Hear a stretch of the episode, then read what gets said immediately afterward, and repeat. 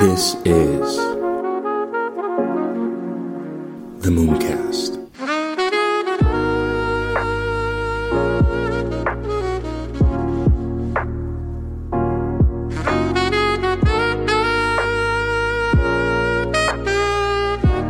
What What do you think about the um? Because I don't know if you saw Tesla was coming out with these mobile homes that were like twenty thousand dollars or whatever. Like I don't Yeah, know if you s- saw that. Yeah, I checked that a while ago. I was checking if I could send one to El Salvador, send uh, to use it here. Um, here's the thing, you know, th- there's a lot of different angles to see this. I think it's interesting, you know. I I personally like technology and innovation and see what people uh, comes up with uh, uh, to solve problems, what new ideas uh, humans Mhm. come up with. Yeah. And I think yeah, I think they were initially like twenty thousand dollars, but now I think with inflation, it's kind of double the price to get one of these little Yeah. box. Anyway, besides that, uh, I don't know. It seems interesting. It, it seems fun if you live the kind of lifestyle that uh, you are very disciplined and uh, you don't need a like a, a comfy house or uh, you know you know what I've learned is that we are all so different that it's Mhm. very hard or almost impossible to put everybody on a box and give the same advice to everybody. You know, Mhm. and when Yeah. people do that, I kind of tend to, uh, what's the word? Uh, uh, uh, be a little bit uh, suspicious. You know, you give me this advice, and that's the same advice that you would give to hundred people Yeah. because it's your own interest. But and I'm talking about not only investing, about about anything. Mhm. anything Yeah. about life, right? We're also different. We all dif- we want different things. We have different dreams and aspirations and challenges. Yeah. So I think it's cool. I think ingenuity is is great. Um, you know, I, I would I would love to test one, to live in one, and see how it is, how it feels. You know, yeah, I, I think, I mean, you know, seeing how things are going, I think we'll be seeing more nuanced lifestyles and ways of living moving forward. I mean, I think it started with the digital nomad wave, you know, uh, initially, you know, that was the first initial wave.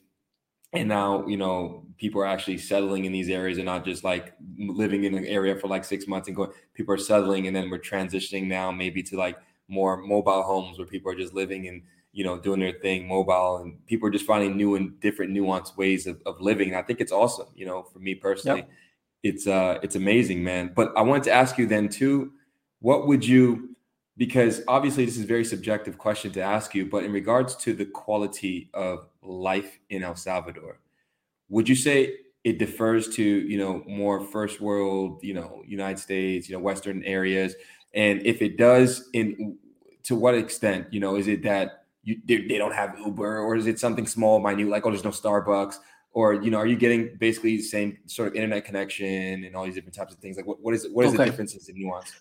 That's a very good question, and that's a very good one to answer for people that are not here or that have never been here. So, here is what I say to people: El Salvador can be as expensive or as uh, affordable as someone's wish to be. Like you Mhm. can literally live for hundred dollars a month in a little tiny shack on the beach, or you can rent for three for three thousand dollars or more a two three bedroom condo on a luxury uh, high tower high rise tower in the city center in San Salvador. You Mhm. can do that. Okay.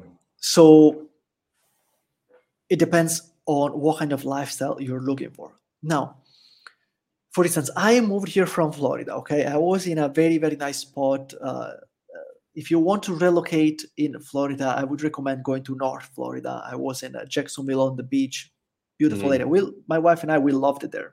So much so that when we moved there, we decided not to go anywhere for a while because we keep changing city, we keep moving. You know, digital nomads as Mhm. well Yeah. and we realized we like it so much and the world is going crazy let's not leave florida until the Mhm. world goes back uh, to normal okay Yeah. anyway uh, so there is no amazon here right so Yeah. you lose maybe that convenience there is uh, there is uber you find drivers uh, um, i don't know like i guess i'm getting so used to now to my lifestyle here that it's not that different uh, the it was before, you know, even because you find a way to work around. But for instance, Mhm.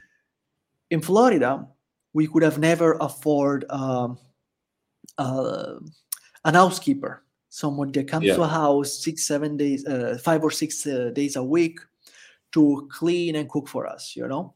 Mhm. And um, we could have never afforded that in Florida, but here you can afford it, you know? Mhm. When you say you can afford it, how much? How much are we looking at, like range So- wise?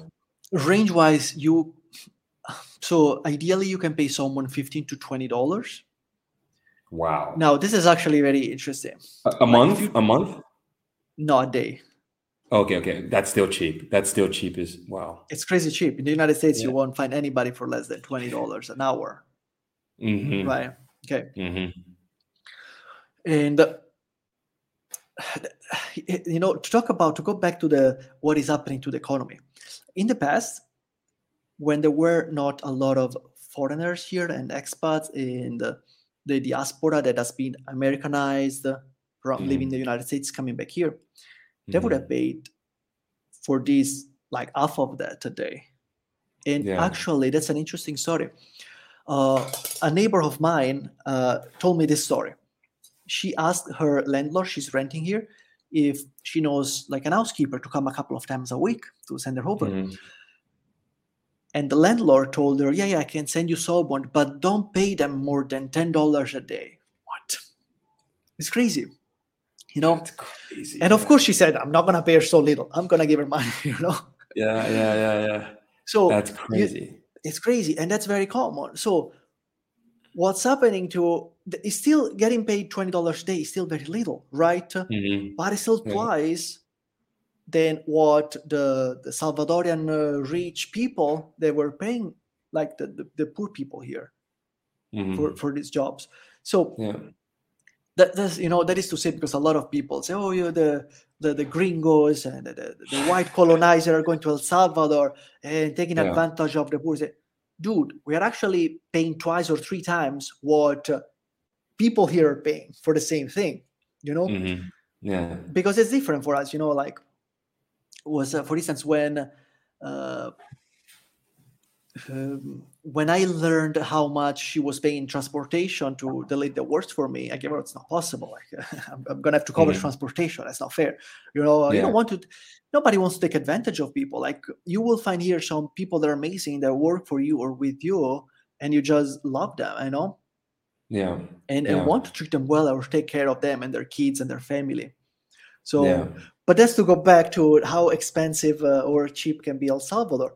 Depends on Mhm. your lifestyle. Like if you go into if you go to the city and you go to, to these new brand new malls, uh, uh, it's you won't realize you are not in the states. Actually, some people say them the, the the shopping mall in the city are even better than the United States. You know, it's, it's pretty amazing. Yeah. It's pretty amazing. So I live on the beach, so we are far from the city.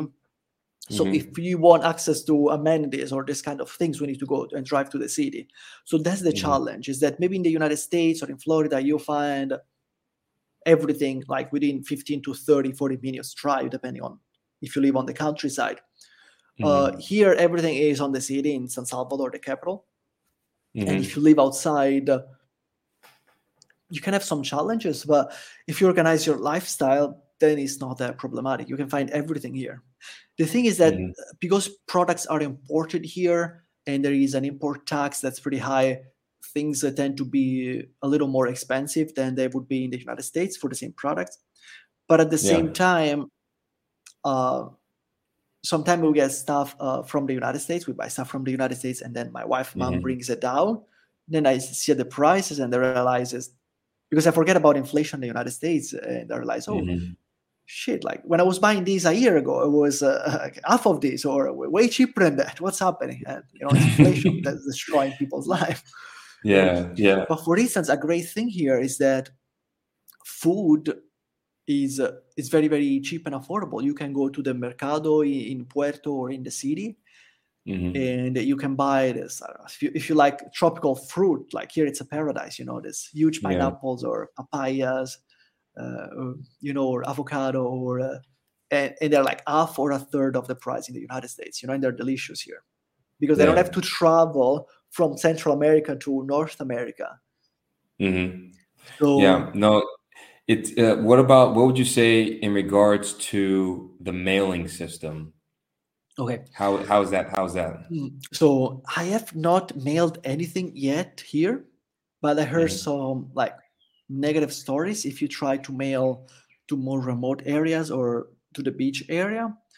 But from what I heard uh, from friends uh, here experimenting with it, uh, if you ship to this, if you mail something to the city, you won't have problem. Uh, Some people like rent. Uh, what's what's the word? Uh, like a mailbox in the Like a, city, yeah, or yes, yes. I yeah, do that here in Bulgaria too. Okay, Yeah. Yeah. Yeah, it gets Yeah, a little bit sketchy. Yeah. yeah, you have to work around these things, right? Uh, yeah. Yeah. yeah, of course, it's it's it's probably not developed or efficient as it would be in the states or Europe, but you can get Mhm. things here. Just want to be careful where you send it to. And so, my Yeah. advice, if you are uh, mailing here like important documents, is uh, uh, mail it to your uh, to a lawyer's office in the city. It's probably the, the safest option. Yeah. Yep. And in, in regards to people trying to immigrate there, I, I know you're not an immigration officer, but can you just walk me through sort of how that process was for you to immigrate to El Salvador? Like, was it easy? Was it hard? Did you have to get a lot of paperwork? Did you did, could you fly there and then do all the immigration stuff in El Salvador? Or did you have to do it all in the States? How was it? How was that process for you? Uh, the the process to move to El Salvador is like bureaucratically, it is extremely simple and also welcoming. So Yeah. you can literally fly here right now. We just have to bring with you the right document and stay in vacation and decide, you know what, I want to stay. Just want to get residency and stay one year here. Uh, You're just gonna have to go with your apostille document and to to a lawyer, and the lawyer will do the the process for you. Okay. Mhm. So here is what happened. The country is extremely, extremely welcoming to Mhm. foreigners, to Okay. expats, to tourists. When you arrive at the airport here in El Salvador, it's a completely different experience than when you land at the airport in Miami or in Europe. Completely different Yeah. People here, uh, even uh, the, the government officials or people working at the airport, even the police, they're going to be very welcoming, very patient. They're going to be very helpful. You know, they want you to Mhm. have a great experience since when you land and start walking into El Salvador until you get out. It's, it's just amazing Wow. and that's the first thing that a lot of people say oh i was at the at the airport. Everybody was so kind and nice and patient. What's happening? And i also paid with bitcoin for my tourist visa. So what happened is that yeah once you land here you just have to buy a tourist visa. You do it right there at the airport. I think it's 20 bucks. If i remember what might mm-hmm. be less. I'm not sure. You can pay with bitcoin and it's great you know and then after Mhm. that you go to the custom office that uh, just gonna ask you why you're here and the keyword is i'm here for bitcoin or for surfing. And they're gonna give you a high Yeah. five and let you in the country. Go go have fun and spend your bitcoin yeah? It's you know? So it's a very different experience than when i land back in florida where you know they make you wait hours and hours in line uh, for no reason just because they don't want to work you know and they treat you like a criminal for for no reason you know Yeah. anyway Yeah. Yeah. so that's then- crazy. yeah, and right now you can get six months of uh, tourist visa. So you Mhm. can literally come here, buy your visa, and stay here for six months without problem.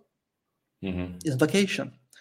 Now, some people, if you don't want to get residency, some people just fly in and out of the country every six months. And hmm what you need to do in that case is that you cannot go in one of the on one of the neighbors country you need to go one country over el salvador so a lot of people go for instance to mexico and then fly back this one Okay. Just they go from Mexico. So is it six months within a 12 month duration, or is it six months and then you can go for like a few days and then come back for another six months? doesn't matter you can come back a few days after and your six months start over renewals. Renews. That is amazing, man. That's amazing to know. You know, so you don't need to really overly stress. You Yeah. can just take a quick vacation. and here, here is the thing if you forget to do that and you're in the country all, all the all is going to happen is that they're going to give you a fine like a $50 fine That's it. You're not going to be amazing. deported or arrested or anything crazy, Yeah. right? Yeah. But So what happens after the fine, though? ah, you keep saying. You say I someone I, I was at a I don't remember what I was who I was talking to. I think it was a, at a meetup or some something here, and he told me that he has this uh, this friend of him that he has a, a restaurant, a little business here, and he says he doesn't have Mhm. residency, he just pays a little fine every six months, and he run his business, and he has no problem. Okay, whoa, okay. Yeah. Okay. I mean, yeah, man. If it if it works out, I mean, I, I would actually not mind that, but I mean, I I probably go ahead and get the official thing too as well. Here You is know. why you want to get residency as soon as you get here. You know why? Why? Because once you get residency, you start the process to get citizenship in the future. And that is important. You're you're absolutely right. You yeah. know, El Salvador for that gem. passport. yeah, El Salvador passport is a great passport to have uh, oh, because sure. it it gives you uh, automatically citizenship or citizenship or residencyship residency in uh, the C4 country, which are the Central American four countries, which the, it's El Salvador and the other three countries neighboring. What is it? Honduras, Guatemala, and I don't remember what's the other one. I'm sorry, but Mhm, Yeah. so with one passport, you get pretty much residency for permanent residency for four countries, not only El Salvador but other three countries. That is amazing. So Yep. yeah, I definitely got to keep that in mind too as well, you know, because yeah, it's very very important to diversify because of the current situation that's going on right now if you know what I mean. I don't want to speak too much about it, but Yeah, let's the, go the ahead more passports, the better. You know. Yeah, exactly, exactly, man. Um, I wanted to ask you about the safety level for women. Would you say that it's it's safe for women to walk around at night, for them to to be on their own? Okay, that's that's uh. Okay, let's talk about that. Uh, do you know what is the? You know what is the country with the highest rape rate in the whole world? It's called the Mm, rape capital of the world. You know which one is it? United Yeah. States? No, even worse. It's Sweden. Oh, Sweden. Yeah. Wow. If you Google it, it's crazy what's happening there. So that is crazy. that is crazy, I know. So let's talk about safety here. Like, Yeah. you know, Yeah. I'm- I'm gonna send uh, you and your audience through this rabbit hole. It's gonna be pretty interesting to find out what's happening there. Yeah. Yeah. So let's talk about safety here. So El Salvador is, uh, as of now, is an incredibly safe country. Actually, by murder rate, right now El Salvador is the safest country in all Latin America, and it's also safer than any metropolitan area in Canada and the United States. Way Wow. safer, way safer, like crazy. That is crazy, man. That is crazy. El Salvador up until That's like, not what I expected. but because up until a year ago, thi- I think El Salvador was named the murder capital of the world. Was actually the most dangerous country in the world, Mm-hmm. right? Yes. So El Salvador went from being the most dangerous country in the world, the uh, murder capital of the world, to be the safest country in the American continent, pretty much. So that is for what concerns murder. That also reflects on women's safety, okay? Because of Yeah. course, it's a different set of issues that they face, right?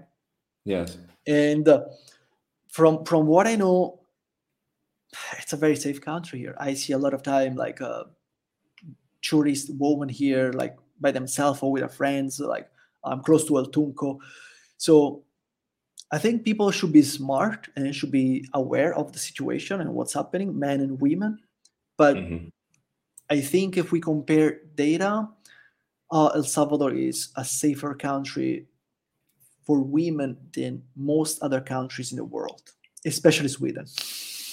Wow, that is a, that is a super hot take, man. Because you know the mass media paints it in a certain way, but you're there living there right now in real time, so you have the real time data and the facts. You know, so Not only that, I actually talk to people that live here. yes, So uh, I have a YouTube channel, you know, Moneydelics, yes, and uh, this is a very interesting story. I'm gonna be quick. I get attacked a lot of time because oh you are painting El Salvador, you're saying El Salvador is safe, but you you are lying, you're propaganda, you're being paid, you are being paid by the government. I say, what? I wish the government would pay me to do marketing YouTube videos for El Salvador. I'm totally up for it. I have no problem with that because I would yeah. feel uh, confident and happy in selling El Salvador because I want to bring my Mhm. friends and family here. So I have no problem selling El Salvador. Would be a different Yeah.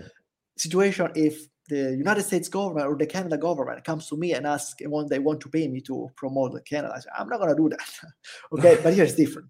So I met with uh, a Bitcoiner tour guide here. Her name uh, uh, online is Sandy Waves. Okay, Mhm. and we're talking about, it, and she told me, "Oh no, we could do a video in this area that's safe now." I said, "Wh- "What area is that?" Yeah. And she took me to where she grew up. Is a colonia called Santa Lucia, is in Ilopango. Mhm. And so we decided, okay, let's go, let's make a video. So I called the videographer and I told, hey, do you think we can go there? It's safe. Just want to make sure, you know. so yeah, yeah, we can go and make a video there. It's safe. I mean, I'm not, I'm not crazy. I want to be safe, you know. I don't want to go anywhere Yeah. And so I go with with Sandy, Sandy Waves, uh, with my videographer, videographer Eduardo, Mhm. to make this video in an area that up until one year ago or less it was considered a no-go zone because it was controlled by gangs Yeah. okay Yeah. but i was there like you know don't trust verify i actually went Mhm. there with my friends to walk to make this video to talk to the people there and it's it was like a crazy experience. And actually while we were walking to this neighborhood and filming everything uh sandy was telling me the the stories you know from there from the place. I Mhm. was getting scared you know where are we going? You know? But that's the past and uh, i mean we, we also in the video we had to cut a lot of stuff because i want to keep it not too too gruesome you know yeah. Yeah. and so PG for and so- YouTube. Huh? yeah you know yeah. and i mean walking there at some point we go from a main road to uh, like a little uh, back alley you know where there are houses and it's narrow and then my videographer tell me oh, francesco do you want to try walking there and I say why what's in there and uh, then they explain me what used to happen in there in this back alley where the gang members would hide to ambush uh, people that were not from the place or rival gang members Wow. and so I was a little worried, I'll be honest with you. But then, Mhm. like uh, someone that lives there, like parks right behind us, Mhm. and I I tell the okay, wait, wait a second, let, let me ask the guy. And so I go, "It- it's it's in the video. Uh, we got it on camera, and I asked the guy, I Mhm. said, "Can I walk in there as a uh, dumb gringo with this expensive camera equipment? Are we gonna be safe?" And says, Mhm. "Yes, you can. It's safe now. You can walk there. In the past, you could have not gone there. Like you would have get out dead, you know." and so I was, I- and I'll be honest, Oh. I, I was a little bit worried and scared, but we decided, okay, let's go in there. And uh, we walked, and uh, Sandy was telling me the stories, and it was, you know, a nice neighbor actually, where normal, honest people and families Mhm. now live, you know, and I would see these nice little houses, uh, painted colorful from outside. So, and to make the video was like really hard because Sandy and even Eduardo, my videographer, were telling me the stories about their past and the area. Mhm. And uh, you know, I didn't want to cry on camera because it was it was getting so heavy. So we have to stop a couple of times. You know. Yeah. Anyway, yeah.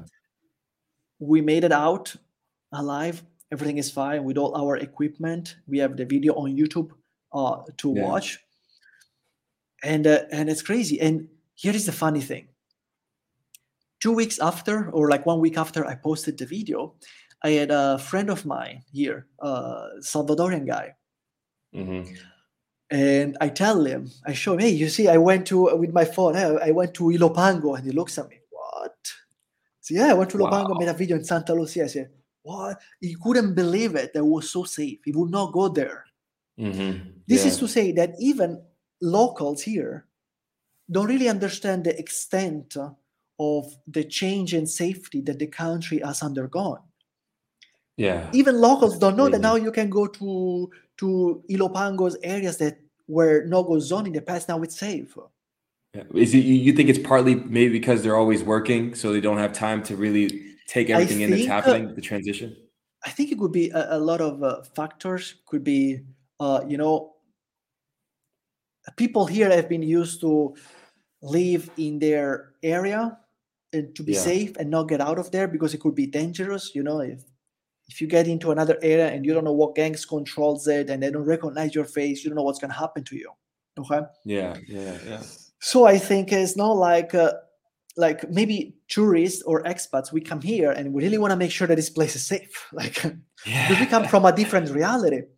Yeah. But I guess Salvadorian here are so used to it, they don't even question it. They know it's safe. They know now they can get out at night. They're in their area, you know, in their neighbor. But they Yeah. might not think about going to a totally different neighbor that they have never traveled to because it was dangerous. So, so maybe Yeah. that's why. I don't know. wow. you know? Yeah, man, that's That's man, crazy. it's a lot to take in, man. Yeah, it's, it's it's absolutely crazy, man. I wanted I wanted to ask you. Oh, you you want you had something? No, I mean the same thing. Even uh, even uh, another uh, Salvadorian YouTuber, we watched Mm-hmm. the video and then he sent me a message because we did a collab in the past. He said, Dude, you went to Ilopango? That's crazy. even YouTubers here don't know. Local YouTubers, Yeah. they're surprised by that. It's Yeah, just crazy. man, it- it's a it's a different testament- country.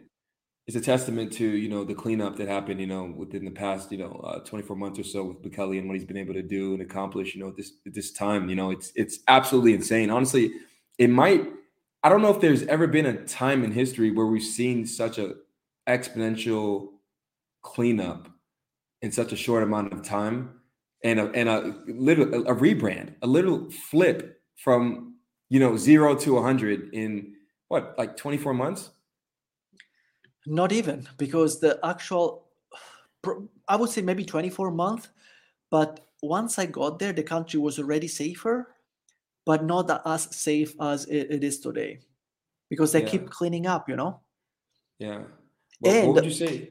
Oh, go ahead. and go ahead. when sorry and when like for instance sometime uh, cops are around looking for gang members and uh, Mhm. there was an accident uh, i think one or two weeks ago and this cop was was killed by these gang members ambushed Yeah. what happens here that uh, the government sends the army and the police to surround the, the area the city to look for Yeah. the the the people involved you know the the, the murder the, the gang members and they find them you know and then they arrest them Wow. Yep. I also heard. I also heard too as well. Is it true that you can't buy a property that was previously owned by a gang member? i have no idea about that but i know that a lot of people could not live in their own house because it was seized by the gangs Wow. I know farmers that could not work on their own land because it was either seized by the gangs or they were being extorted and they could not make the payments. So instead of being killed, they had to just escape and go somewhere else. yeah. And now these people, these victims, they are going back to their houses. These farmers are going back to their uh, cacao plantation, coffee plantation, their farms. yeah. So it's crazy. Crazy. A- a- man. a- and it's you know it's it's very moving also when i'm here and i talk to people and they tell me that the stories you know it's just uh, Mhm.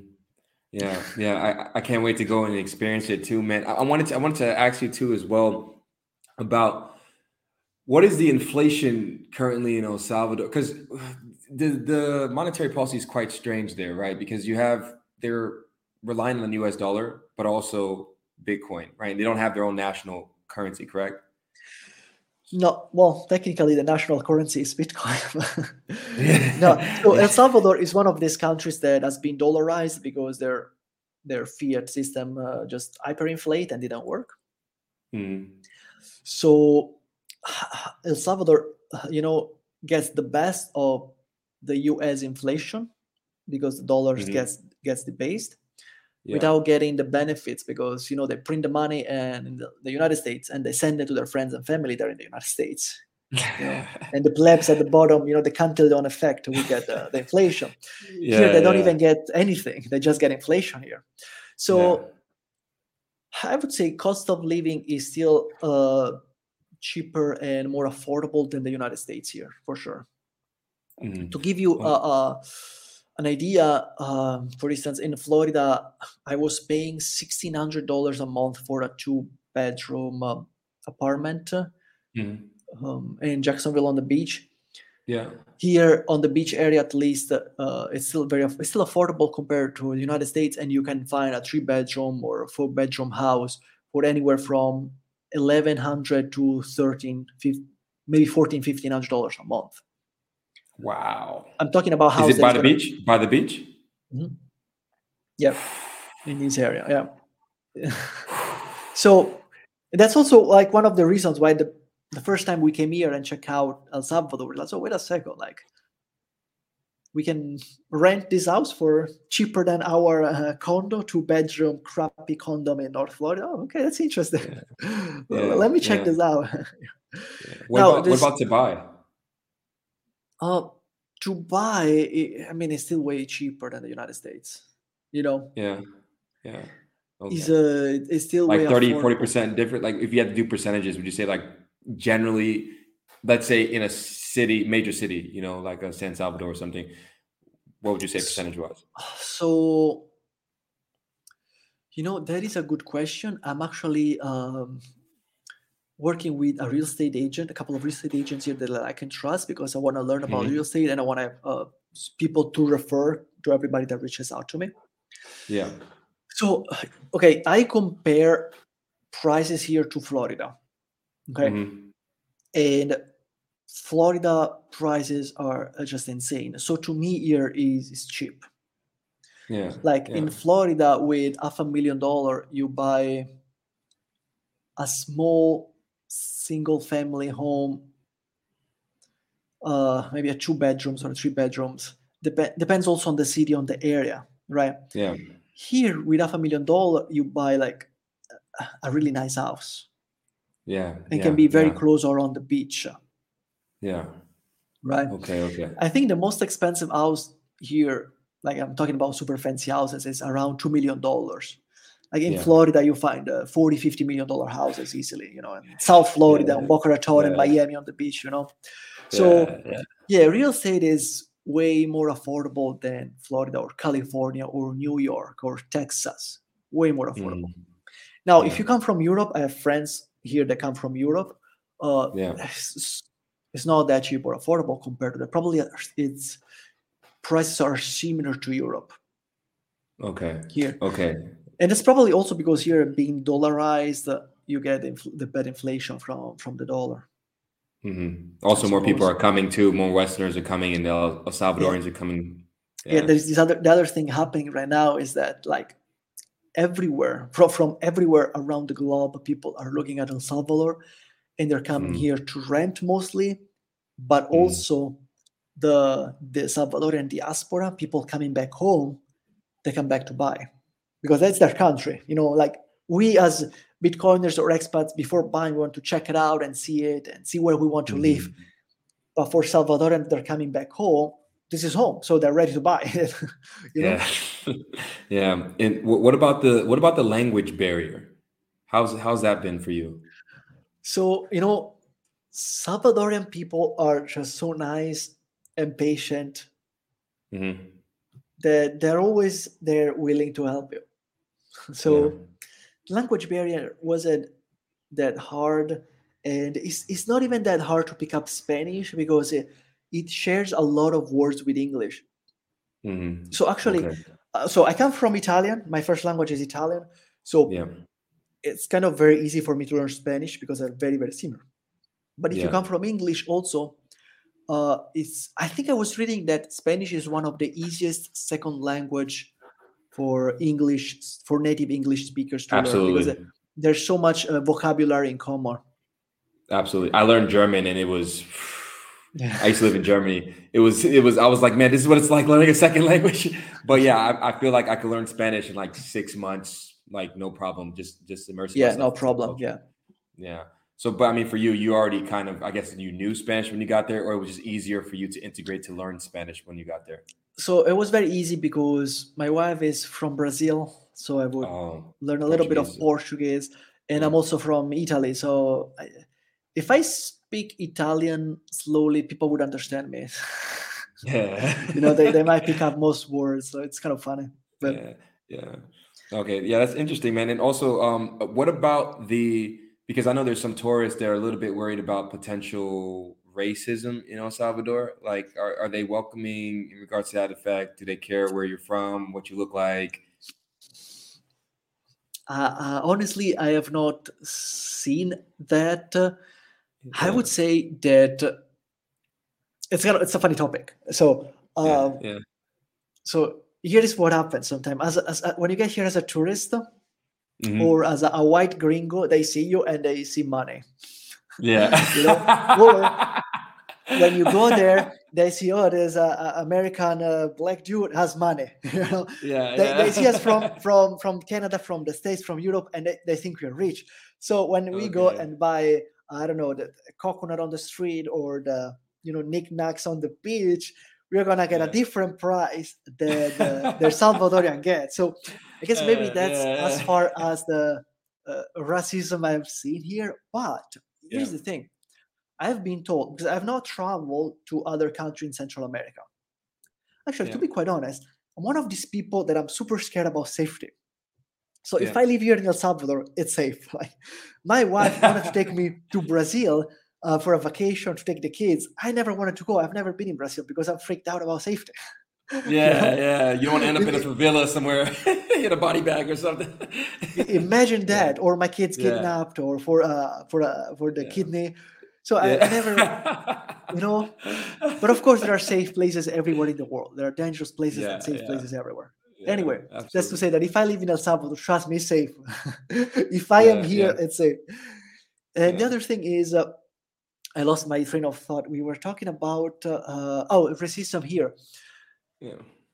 I've been told that if you go to, to Costa Rica or in other countries in Latin America, they kind of, uh, you know, uh, as a green gringo, you know, as a white guy, they kind of discriminate on you a little bit or they have a little bit of resentment to you, you know? Okay. Yeah. I have never experienced that here. Like Salvadorian Yeah. people are so, are just so nice, so welcoming. Let me tell you a funny story about that. So a friend of mine is Asian, lives in Florida. He Mhm. came here to visit like four or five months, maybe six months ago, maybe a little bit more from Yeah. Florida because he was also looking for a plan B. Okay. Yeah. But then he stays here. So he actually found me, he found me, I think, on Twitter or on YouTube, you know, my accounts. Mhm. And then we meet up, you know, I showed him around, I invited to my house, and we became friends after that. Yeah. He went back to Florida. And I don't know, I don't remember how long it lasted, but I think maybe a couple of weeks, maybe a month. And he called me, said, Francesco, I'm moving to El Salvador. Like, I'm sick of people here. like, um, can, can I send people here in Florida? He lives in South Florida, right? Okay. Okay. Yeah. Yeah.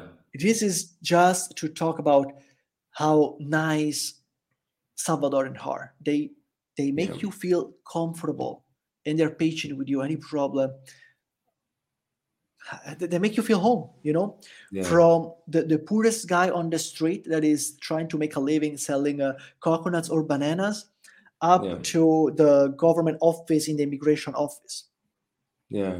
You know, That's when I was in man. Florida or in Italy, before getting into a government building, the DM, the DMV or the the agriculture department or any government in Florida to Mhm. get a documents or a piece of paper, I would have Mhm. my testosterone start pumping and my heart rate accelerating, ready to get for the getting for the fight. You know, Yeah. Yeah. Yeah. and so I still have uh, the same in Italy, same in Europe. It's awful. And so Yeah. even here, I'm, I'm programmed that before getting into a government office, I need to go, okay, let me get ready for the fight. They're gonna treat me like shit. They're gonna try me. They're gonna try not to help me. But then I get here, and people smile at you and they greet you and they help you, Mhm. and they're just like, oh, okay, I'm in El Salvador. I'm not in Florida Yeah. anymore. I'm not in uh, Italy anymore. Ah, can relax. Yeah. Yeah. That's how nice What's the- people are here. What What about the What's the deal with the with the gun laws there? Like, are can you have a gun? Is it the same as the So- states or? Uh, it's not the same of the. Uh, it's not the same as in the states. I mean, the states also changes a lot by state to state. By Yeah. uh, here, so you can own. So you can own guns. Or you need to get a license. Now, as the next part, I think I last thing I've heard is that you can uh, apply to get a license for guns after one year of residency. Got it. Okay. So right now I could still not get it, uh, but I think I could uh, get a license and then buy a gun as soon as I've done one year of residency here. Mhm. That's the Wow. last I've heard. I'm not 100% sure it's accurate, but I think it was I think it was the the guy at the gun stop, uh, the gun store telling me this. So I suppose it, it must know. I suppose Yeah. Do you know about the? You don't know about the cost per se? uh, of the license. Yes. You know, I have no idea honestly, but Okay. I cannot think it's too expensive because, you know, there's there's still security everywhere here. Like if you live in a, a gated community, Mhm. there's securities, uh, armed securities wa- walking around 24 7. Okay. And that's it. mostly a legacy of the past. I don't really think it's needed anymore. You know, you Yeah. still see like barbed wires uh, on the walls, on buildings, but I think this is again a legacy of the past. yeah. And considering that the they don't get paid that much here, the security guys, and they need to get a gun license. I, ca- I cannot think it's too expensive. You know, must be Yeah, probably very affordable. Got it. And and what about the healthcare? Like, how is that in terms of the quality? Is it similar to Western nations? Is it slightly off? What would you say? Yeah. Private versus public? How's I that- would how's that say that you want to try to avoid public healthcare okay. okay. and you want to go to private hospital. So public healthcare is going to be free, but it's you know you you get what you pay for. Uh, so we we are used to different standards and it's i think uh, you you want to try to go to private hospitals in the city in san salvador they're very modern uh, hospitals uh, the government is working a lot on modernizing the, the healthcare infrastructure so that's also something they're working for okay. sure And what what's the cost typically? so i have not been luckily you know i've i didn't need an hospital yet Yeah. yeah. Uh, but for instance, let's see. Oh, we do uh, dermatology visits for forty dollars. Oh, that's nice. Okay. Okay. So that's what You- kind of you can expect. Yeah, chiropractic adjustment. You can find it for ten dollars. Wow. Yeah. Yeah, that's what we are paying. Uh, what else have we? So my wife actually, we went to a neurologist, and uh, how much did we pay for the visit? I think it was maybe fifty dollars. Maybe Oh, I'm yeah, not sure. okay. But here is the thing: Okay. if you compare from the United States, like it's super cheap here. Yeah. For instance, yeah. I have friends that give birth here in El Salvador. They went to the, the, the fancy private hospital. Uh, the lady had a C-section, and the total bill was sixty-five hundred dollars. So six thousand five hundred dollars. Wow. Compared to the United States, I don't know how much that's going to be Yeah. Yeah. Yeah. Yeah. a yeah. C-section, a nice hospital, and people are very nice, you know, because it's just the culture Mm. here. Yeah. And my Okay. friend managed to pay in Bitcoin somehow. That's that is nice. That is Yeah, I nice. think I think he had to taught them on the spot. He made he made them download different wallets. You know, I don't know, but Mhm. Yeah, yeah. No, that's that's that's pretty awesome, man. What what would you say then too about the transportation aspect? Like, is it public transportation okay? Is it good? Did you need a car? so you need a car. Okay. Like okay so here's the thing. there yet. So there is a pu- there is public transportation, but Mhm. it's there's very exotic uh, third world country transportations where you hop on the back of a bus, uh, a chicken bus, you know, and hang on the pickup truck. So Yeah. you know to go back to the Pickup uh, truck. yeah.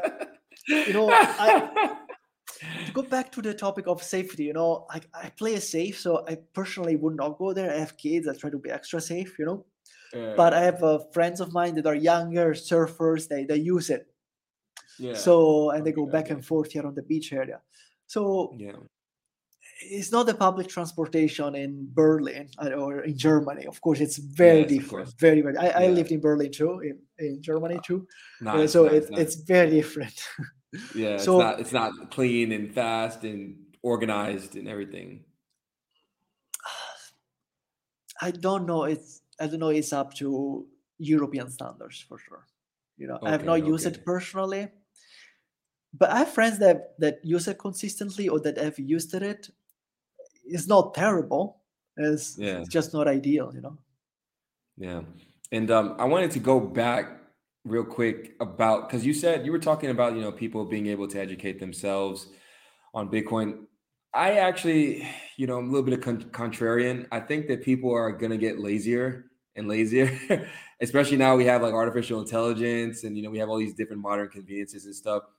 So I think it's going to be really hard to push for that education portion of Bitcoin. I think what needs to happen is for the innovation side to take care of that to make it more convenient for people to use the tooling of Bitcoin. But I don't think the opposite will happen where people are taking actual initiative. I think the people who are taking initiative are just going to be ahead of the adoption curve. But the people who aren't taking initiative are just going to wait until it's really super convenient. It's on their phone. They don't know what's happening in the back end, kind of like how people can't really explain the internet or GPS or any of this stuff. And that's kind of how I see it. Yeah. No, but I, I agree one hundred percent. Yeah. I agree one hundred percent with that. yeah. I mean, the reality is that most people don't have the time, the mental energy, the the interest in learning Bitcoin as deeply as we might do. Okay. Yeah. So some people get into the rabbit hole and then slowly, slowly they get more and more interested. And so they go down and learn everything. But other people might just want to figure out a way not to be stolen by the government every day with inflation, you know? hmm Yeah. And Yeah. once they get to the point, the only answer to that, or the best answer to that, is Bitcoin today. We have this technology, Yes. we should use it. So, yes, I mean, it's human nature, you know. We are like sinful or lazy or flawed, or the flesh. The flesh is weak, you know. Yeah. Yeah. You know, we always want something for nothing. That that it, it, it's natural. It's normal. yeah. I think that once people are gonna be with their uh, they're be they're gonna be cornered by the government and the money policies, and they will realize, hey, I really need to figure this out, or I'm gonna go out of business, or I'm gonna go bankrupt, or I'm not gonna be able to pay the bills, and I'm gonna be homeless. So, hmm you know, once we get desperate, once we reach bottom, then we take action and we change. That's human Facts. nature, you know. I've Yeah. been there many Well- times, you know. What, what about the um? Because I'm assuming since El Salvador doesn't have the infrastructure quite like how it should, banks don't like poor people. So I'm assuming there's a large portion of the population that are unbanked. I'm just making an assumption here. So are they running towards Bitcoin, or are they sort of what? What is it? What is the situation with the unbanked? You know, are they? What's the deal with that? So a lot of people here here are unbanked, you know, like in most of the world, actually, most third world and developing countries. Mhm. And the situation here is that when people learn Bitcoin and that it can solve some problems, give you an- a practical example of someone that is unbanked, okay, that lives Mhm. on the beach or in a remote area. If you're unbanked and you need to pay your electricity bill, sometime what happens is that you're going to have to take the public transportation here or drive uh, like be two hours to go from one area to the city to the bank to pay for your Mhm. bills Yeah. with bitcoin you don't have to you can Yeah. do it from home instantaneously without Mhm. fees you understand so Yeah. there are practical uses for bitcoin that make life easier for the unbanked Yes. so, uh, for instance, like where was I? Like a while ago, I was at this mall in the city, and there was a huge line behind outside of the bank. And I Mhm. asked uh, my my local friend, "What's happening there?" And he told me, "Oh, they're they're in line to pay the bills." What? We need someone right here to teach them Bitcoin. Hey, you don't need to spend uh, one hour or two hours in line. You can do it with Bitcoin from your phone in a Yeah, yeah, second. yeah. You know, Yeah. so and also people that are in uh, in uh, in remote areas now they can and don't have access to don't have a bank account hmm they can accept to resume their pays with bitcoin so it's another form of revenue Yes. them. Yes. so there are a lot of uh, benefits that come from that uh, also banks here from what I've heard, they are adapting to Bitcoin. They understand that if they want to be in business in El Salvador, they're going to have to learn Bitcoin. So Yeah. I know of people in banks that are learning Bitcoin or pushing it or teaching banks, like Yeah. their colleagues, uh, about Bitcoin. Yeah. By the Yeah. way, to connect this to the uh, transportation, yeah, public transportation is not ideal, but it's very cheap to open a Uber or to find a local driver and ask him for a ride. You know, it's a few Okay. bucks uh, to go somewhere. So Okay, okay. That's nice. That's that's nice to know. And I think the banks are gonna be have to be forced to adopt Bitcoin to survive, right? yeah, Um, if they're gonna Even be rolling out a central bank. Yeah. even because ahead, at some ahead, point they will be forced uh, by the economy and by the government because a lot of people will come here and they want to buy a house using Bitcoin, you know. Yeah. So, but the seller of the house wants to receive dollars, maybe. So the banks at some point will be a lot very incentivized, making fees, or maybe forced by the government in accepting and processing this transaction in Bitcoin, and then Mhm. Giving to the seller either Bitcoin or dollars, depending on what he wants. Yeah, yeah, I, I think so for sure. What would you say the in terms of the transactional volume? I don't know if you can really speak on the actual numbers and the data sets, but do, do you do you notice that you know from the moment that you've that you moved to now that the transactional volume or the the economic transactional volume from just what you see is happening more and more. You see more and more places adopting it uh, to transact. How has that been for you? Yeah, uh, definitely. Since I've been here, I see more and more little shops, uh, stores, or even bigger, bigger retail uh, corporations accepting Bitcoin. So that's growing. Yeah. Now, the number of transaction, I don't really have any data on that, hmm but I can say that businesses are incentivized in taking your money. However, you want to Yes. give it to them in dollar or in Bitcoin, they want to take them. You know, it's Yeah, yeah, yeah. it's how they survive. So if they are getting better at accepting Bitcoin, it means that they're getting more and more requests for paying in Bitcoin, and that's actually uh, something that I tell everybody. Even if you if you live here, or even if you come just in a vac- for a vacation for visiting the country, always, every time you go to pay, ask them, hey, you accept even if you don't want to pay in Bitcoin. I said, you Mhm. accept Bitcoin, and they say no. So no, why? You know, or if you want to orange peel them, offer them a tip. You know, offer them, oh, this is ten bucks. Hey, if you accept Bitcoin, I'll give you fifteen bucks. You know, download Yeah, app, I'll show you. So, so that's what a lot of people do. That's what I do here every day. Mhm. That's what Yeah. some Bitcoin tourists come here and do, and Mhm. it's just a matter of time until Bitcoin, Mhm. until El Salvador is going to be on a Bitcoin standard. You know. Yeah. And uh, so I had another question too as well because you know some my audience is not on is not Bitcoin only. Mhm. So I wanted to ask you about cryptocurrencies separate from Bitcoin. Are people allowed to transact with cryptocurrencies in El Salvador and what does that look like in terms of the infrastructure and the laws and stuff like that? So I don't know if people are not allowed to transact in cryptocurrencies because I don't know how you would, uh, the government would really check on that. Mhm. Uh, but what is happening right now in El Salvador is that El Salvador is a country focused on Bitcoin. So they passed a Mhm. law a while ago where Yeah. they made it clear that in the country only Bitcoin is money and the crypto sphere is uh, they're all securities. Mhm. So that is the legal framework in El Salvador. Okay. Yeah. So Bitcoin is legal tender and we can use it as money here. Now, Mhm.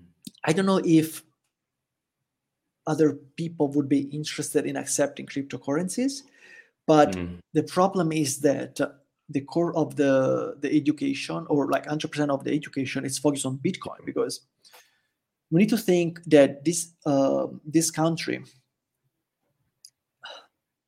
like people in this country are very simple people so Yeah.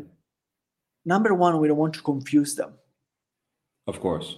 so the most important thing is for them to understand bitcoin Mhm. and number two is that the government tries to protect the Salvadorian population a lot. And you know we know all the the things that happened in the crypto world from complete ponzi scams to to project that didn't work so yeah.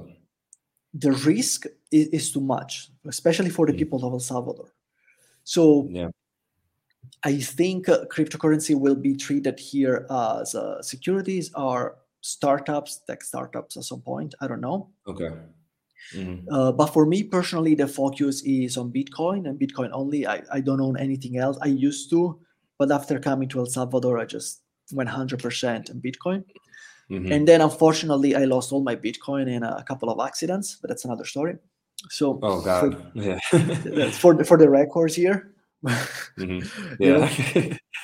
yeah. So Not your keys? Was it FTX? yeah, it was no, it was Celsius, Celsius and Oh. Voyager. oh. Yeah, but I also I also lost uh, the, the Bitcoin in, uh, in uh, you know in boating accidents and this kind of accident. Ah, yeah, yeah, yeah. I got you. I got okay. you. Yeah, yeah, yeah, yeah. So- so we want to be careful and we want to keep things simple. Uh, we want people here to understand that Bitcoin is money and it solves the biggest challenge that we have today, which we need to separate the state and the money. Because for as long as the state has control over the money, the state has control over our lives. yes. Because controlling the economy and controlling money, meaning that the government or politicians are telling us what to do with our lives yes. and that's what we are trying to educate uh, people here in El Salvador. Yes. So I think personally we need to solve the problem first, and then once we save humanity, we free humanity again because tough times are tough right now Yeah. yeah, for yeah. human freedom, civil liberties, and all these things. Uh, As soon as we Mhm. do that, maybe we can try to work on other things and projects. But at the same time, as something that I learned here at the beginning is that everything can be built on Bitcoin. Yeah. So that reduces a lot of use cases or necessity for other crypto. As you said, you know, the BRC token, like the, the, the, uh, everything can be done on Bitcoin. Yes. So you also want to think about long term. Once the whole planet realize that the only thing that governments cannot control or manipulate is Bitcoin, Mhm. and they want to be safe, what are they gonna build on? What are they gonna use for storing money or coding software? Uh, you know, creating innovation. So Mhm. this is another angle that I know it's it's very hard to see at the beginning of, of, of someone's journey when someone is in crypto and not in Bitcoin only, like I used to be in Mhm. crypto. So I understand that. Uh, Mhm. But once I realized that, and that was right around the, the Solana, uh, you know, when they blocked uh, the, they stopped the blockchain. Yeah. You know, because- And I was thinking, wait a second, wasn't this supposed to be decentralized? Uh, yeah. then, uh, okay, you know, Yeah.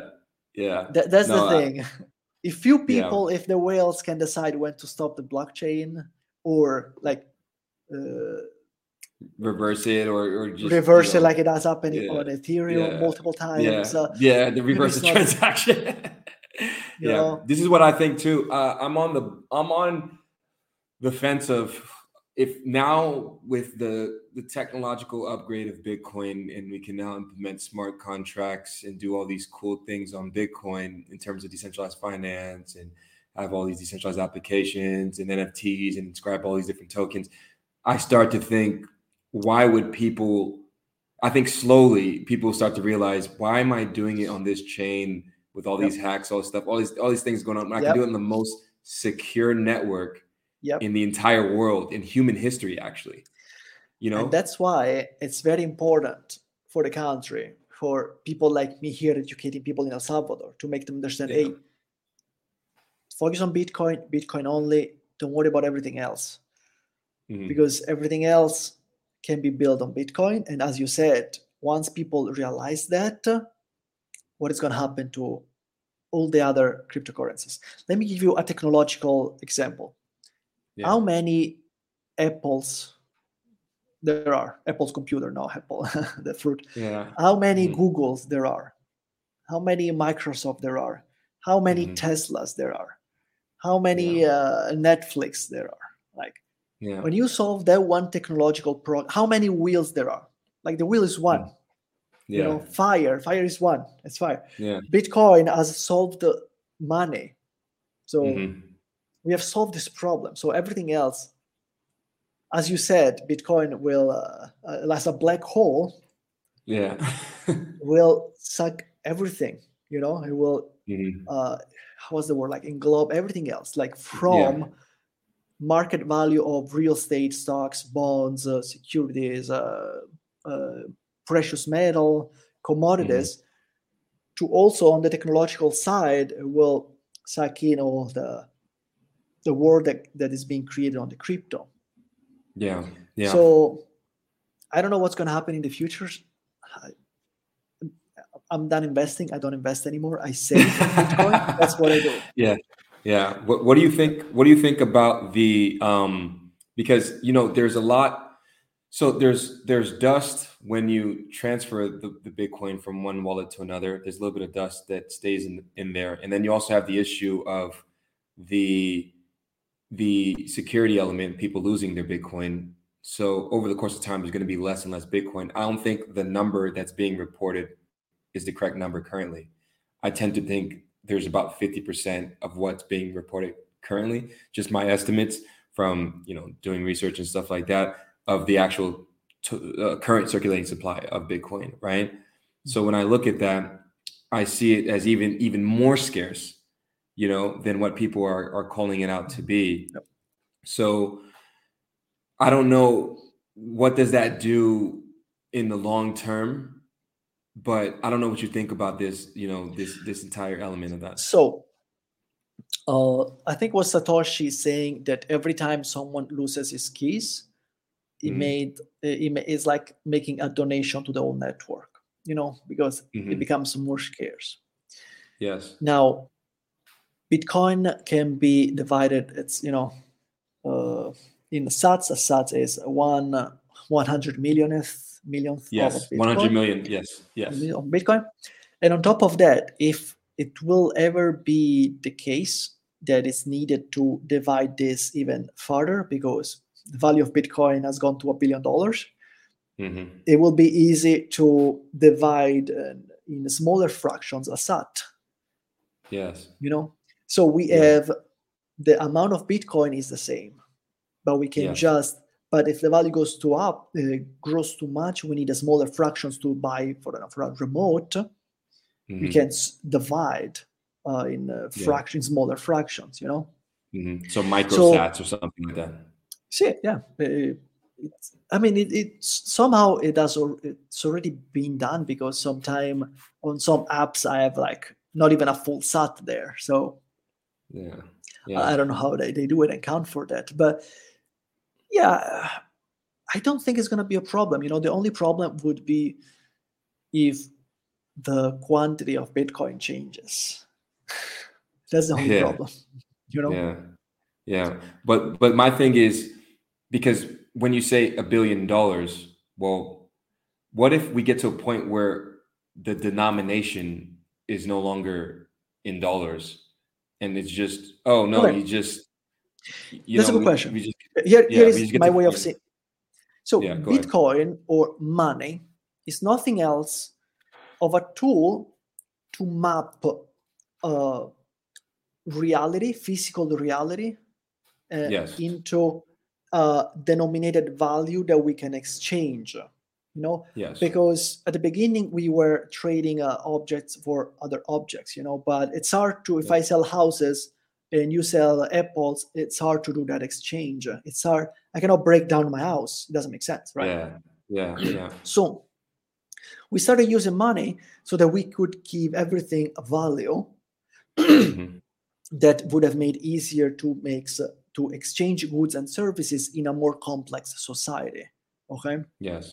Mhm. So Bitcoin is doing nothing else, or like money should do nothing else than mathematically map that value so that we can go Yeah. around and we know, okay, that this mic is worth, I don't know, $200, uh, you know, the house is worth Mhm. $200,000. yes. So if the value of Bitcoin, if the quantity of Bitcoin stays the same, what is Mhm. going to happen is that we're going to have 1 million Bitcoin represent mapping the value of the whole resources and services around the globe, the planet. hmm Yes. Right? Yes. We just use it to exchange across time and space in a simplified way. hmm So that's a little bit of maybe it's hard to wrap someone's head around the concept. Yeah. They just got to watch it a few times. They'll they'll they'll, they'll get it. You know. Maybe, yeah. So if you think Yeah. what, what is the money does, it's, it enables trades of goods and services in a complex Mhm. society. Okay. yes. we know what is the value of one house we know what is the value of one apple okay now Mhm. how me and you can exchange these two extremely different values instead of exchanging Mhm. the goods we can map that to mathematics Yes. okay so that we know that and that we also need to know that this, the value is the same for everybody nobody Mhm. can change randomly the value and that doesn't Yeah. happen in society you know because we are all trading Mhm. you know goods and services whatever we are doing so I, I don't see that as a problem we will get to the point that one sat will be equivalent to one dollar today or maybe ten dollars today you know, Yeah. Yeah. know, when I, I, Bitcoin I goes totally up- agree. Mhm. you know it's, the point- it's it's inevitable. it's inevitable we'll Yeah. just have to subdivide the one single sat so that we can trade smaller and cheaper things like i don't know a, a lipstick i don't know you know Mhm. Because And like it's we- it's oh go ahead go ahead sorry no no go ahead, Go go ahead. ahead. I was just gonna say, you know, because when you really break it down, what I want is the good in service. I actually don't want money, right? Money is just Exactly. a medium of exchange that uniformly we agree upon to trade Correct. with, right? So if we just fix this mediation and this issue of a few percentage of people being able to control the monetary policy and they know before we know when that's going to change so then they have a strategic advantage over the general population which then gets robbed from that opportunity and their time and energy gets stolen it's it's it's it's robbery at the end of the day right? It's It it's it's robbery and it's uh it's it's honestly a human it should be a human rights violation in my opinion. You know um, that's just how that's just where i'm that's how that's how intense i really uh, get pissed off once i understood how all of these elements work together yeah it's it's know? hard not to get angry once you start understanding economics Mhm. and the, the, the central banking it's i mean they're literally controlling our lives or destroying our lives you know Mhm. how many Yeah. business now the fed is crushing? yeah i mean this could be completely avoidable you know it's, it's awful it's people's life Yeah. you know we think oh it's a business uh, it's, it's people lives it's their marriage is it's their kids it's their livelihood it's their mental Mhm. sanity exactly exactly and we are just so used to that we don't realize and we are just so used to that we don't realize it you know because we get indoctrinated since we are kids becomes normal Yeah, absolutely. So, Francesco, I just want to say thank you so much for coming on. We have to do this again another time. You have a wealth of knowledge. Where can people find you on the internet?